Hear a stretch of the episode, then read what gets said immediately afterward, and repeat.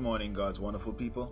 Here we are, another day to give God thanks, to bless His name, and to glorify Him. Here is another day that He has given, another day in which you should display the wonders of His creation. You, His creation, should display the wonders of God, the wonders of how He has created you, the beauties of what He has done in creating you. You are a wonder that God has created. He looked at you when you were created and said, Behold, it's very good. Therefore, it is your duty. It is your duty to show forth God today. Display God in your talk today. Display God in your walk. Display God in your behavior. Display God in what you do today. Display Him in every single thing you do today.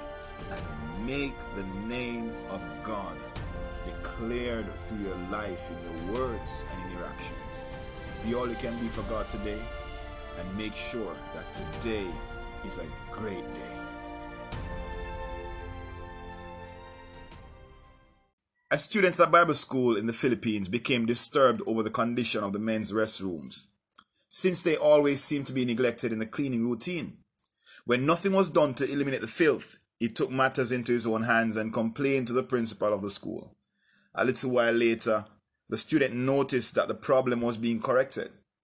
But he saw with amazement that the man with the mop and pail in hand was the principal himself. Later, the student commented, I thought that he would call a janitor, but he cleaned the toilets himself. It was a major lesson to me on being a servant. And of course, it raised a question in my own mind as to why I hadn't taken care of the problem myself. This should be our, daily action. This should be what we do every day. It should be natural happening amongst us. Jesus did it as an object lesson when he washed his disciples' feet, demonstrating to his disciples that this is how I want you to be. This is how I want you to relate to each other. You must serve each other. This is what he meant for us to be doing every single day, not just incidentally throughout our lives. This should be our ever present attitude. Today, we want to take a look back at what we have gone through in this section of our study on Galatians chapter 5 from verse 13 to 26. We have been looking at liberty to serve by love. And as we bring a summary, bring this to a summary, summary close, we want to look at what we have learned and what we need to take from this. Bring our focus to the important points of this discourse. And here we want to look at what serving look like, what serving each other looks like. Because we have been liberated to serve each other, but we have to know what this liberty looks like. If we don't know what it looks like, then we are going to have a problem demonstrating and living that throughout our lives. We must know what serving others look like. Here we have seen that we have been liberated, set free to serve. This somewhat might sound like a continuation of slavery. In other words, you have been liberated from slavery, but yet you still have to serve. We have to first understand what's the problem with slavery. One of the key problems with slavery is not the act of serving another. The problem with slavery is the subversion of a man's freedom to choose. It's a subversion of man's will or the subverting of man's will. That is what is wrong with slavery. It is where one man subverts the will of another and, con- and, and compels him to serve him. You are, you are compelled to serve because your will is subverted. That's what's wrong with slavery. Now, Paul says, You have been liberated from that to serve one another by love, not by constraint, not by compulsion, but by love. As a slave, you are compelled to serve and you are obligated to serve because you have a whip or a battering stick over you. That is a compulsion that you had to serve. But now you have been liberated from that life, and now you are supposed to serve not by this compulsion, but by love. And so that is the contrast in the picture Paul is painting here by this one statement, saying to us that we have been liberated to serve by love. And so by love, we must serve. So, as we have said before, that this chapter of Galatians, Galatians chapter 5, that we have seen here that in each of the indicative imperative statements that Paul makes, in that structural structured statement, we have the imperative given in two parts a negative imperative and a positive imperative. And here we, are, we have looked at the negative imperative, which says to us that we must not use our liberty as an occasion to the flesh, but by love serve one another. So that's a positive imperative. By love serve one another. And we have looked at both sides and we have seen that we are not supposed to use our liberty as an occasion for the flesh to be made manifest or the works of the flesh to be made manifest. We are not supposed to be using our liberty to manifest the works of the flesh. But instead, we should be using our liberty to manifest the fruits of the Spirit. By love, serve one another. Now, as we have looked at this love being the reason for serving each other, we have to understand here that serving someone doesn't mean that the person treats you as a slave. And even if they do treat you like a slave, serving the individual is what you do as serving God. In other words, you are serving them as unto the Lord. You're not serving them because you want credit or because you want to be seen or because you want to be lifted up on, on a pedestal. You are serving because you're doing it as unto the Lord. Serving others, friends, is you giving your time for the betterment of the other. D.L. Moody once said, The measure of a man is not how many servants he has, but how many men he serves. Back in the old days of Abraham and these patriarchs, and even later on than later on than that, a man's wealth was determined by the things he possessed, and today men's wealth are determined by that same way. But in those days, the amount of servants you have is a depiction of how wealthy you are. Because if you have one servant, then that's, um, that's how many servants you can afford. But if you have hundreds of servants, you must be a wealthy man to be maintaining so many servants. In other words, you come to a man's house and he has one helper. He is doing fairly okay, middle class. But if you comes to a man, if you come to a man's house and he has 700 servants on his estate, you are going to know that you are in the place of a wealthy man because of how many servants he has. But here, D.L. Moody is letting us know the measure, the true measure of a man is not how many servants he has, but how many men he serves. That's a picture of what true value is. Your true value is not, is not in what you possess, but in how you are, in who you are, and how you are to others. That's where your true value lies. How many men are you serving? How many persons are you serving? Now, catch this picture. If there is a group that has 10 persons in the group, and each person is serving everybody else. So, member number one serves the remaining nine. Member number two does the same thing, serve the remaining nine. How many times would each person be served? Uh, how many persons would be serving each person? It means that each person will be being, will be served by nine others. In other words, nine persons are looking out for your interests. So anytime you come upon a problem, you have nine persons who are standing with you in solving that problem. That, my friend, is a picture of liberty to serve by love. That is a true picture of serving each other that Paul talks about, and that the Bible tells us about, and that God wants us to have. Can you imagine being in a, in a church of 500 members and each person is serving each other? They're serving everybody else. Can you imagine you having a problem and 499 people are working to solve your problem? Tell me who in that grouping would be poor. Tell me who in that group will be less fortunate. Who in that group will feel like they don't belong. These issues we're having in church where people are part of a church body and yet they feel like they don't belong. It means we're not serving each other by love.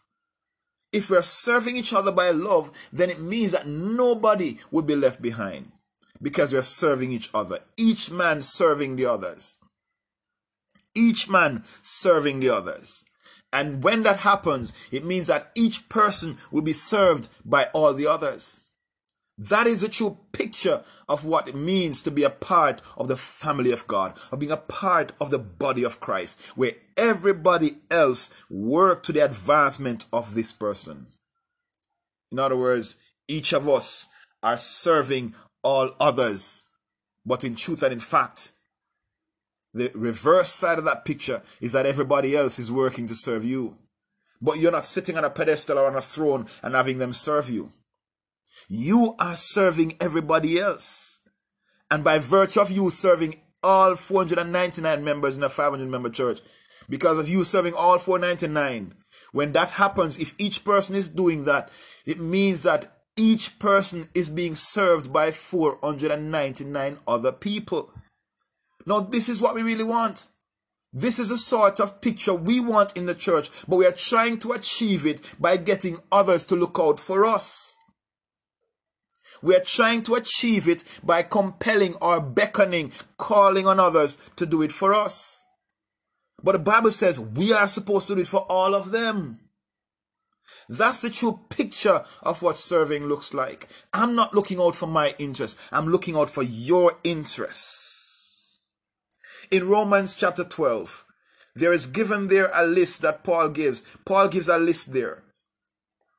And I call this list the 23 one to another. 23 relational behavior that the believer should have. So that's why I call them 23 one to another. The first one, let love be without dissimulation. In other words, let love be without hypocrisy. Let love be without pretense. Let love be without the showboating. Abhor that which is evil. Cleave to that which is good. Be kindly affection one to another with brotherly love. Be kindly affection one to another. In honor, preferring one another. That's serving each other. Preferring one, I prefer you over me. So when I get something, I'm looking for the best one to give to you. I give you the best of what I have. That's preferring one another. Not slothful in business, not slack handed, not slothful, not lazy, but discipline in your business dealings. Fervent in spirit, serving the Lord, rejoicing in hope, patient in tribulation, wait for your change. Continuing instant in prayer, praying for each other one man praying for the remaining 499. It means that every time you have 499 people praying for you, if you pray for the 499, if each man pray for the 499, each man will have 499 people praying for them. Distributing to the necessity of saints, giving to the saints and their necessity. Benevolence, friends.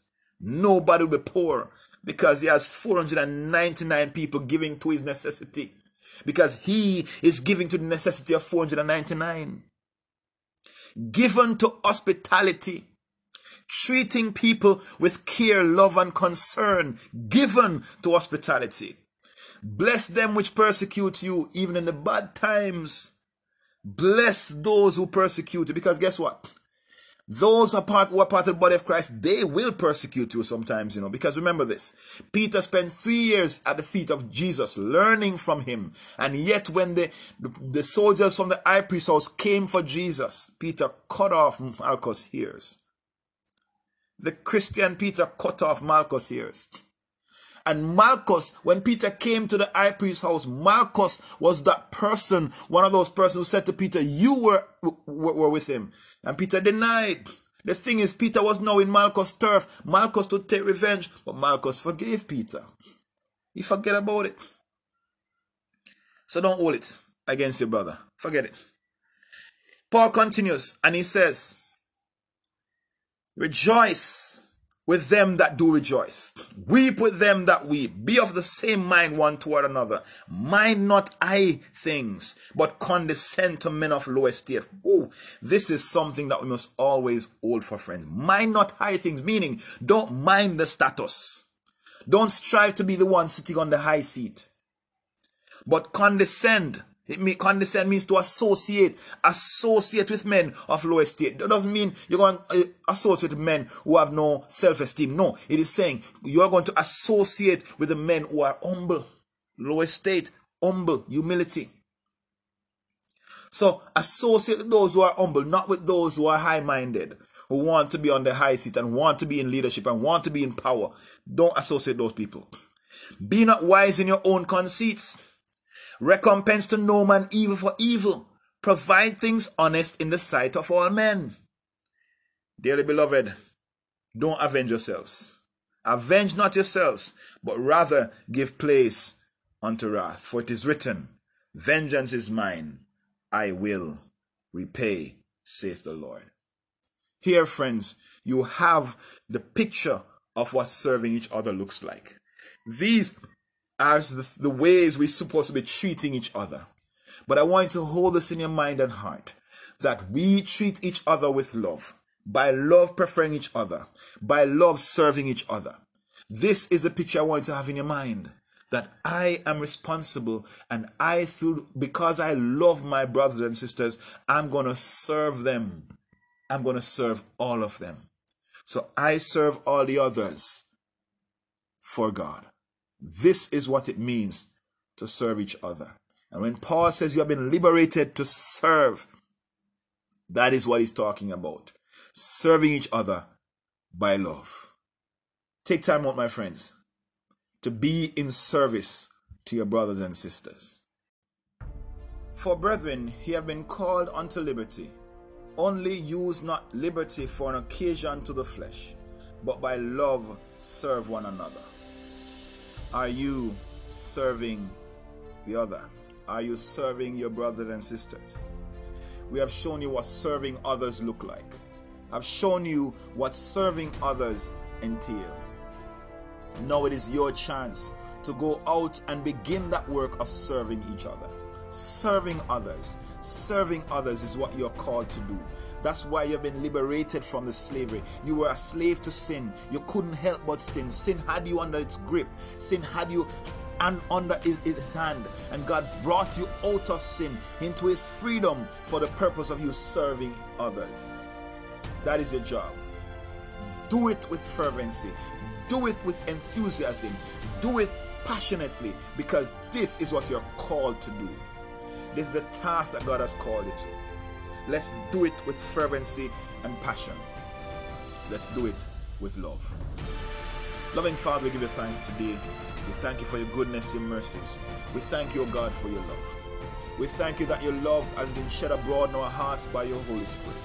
Now we ask you, Lord, to let this love shine out from us and touch others. Let this love be the compulsion by which we serve others. Let this love cause us to rise in hope and rise in faith and to bless others, to bless our brothers and sisters, and to be a blessing to them. Lord, in love, let us prefer each other above ourselves. And let us not be selfish in our endeavors. Neither, Father, let us be boastful or high minded in our dealings. But, Father, help us to remain humble as we serve others and serve them with pride and serve them with dignity and serving them by love. Have your way in our lives, Father, and help us, Father, to be that what you have called us to be, that light for you in this earth. We give you thanks, we give you praise. In Jesus' name, amen. Have a great day now, my friends. And do remember that God loves you, and I do too.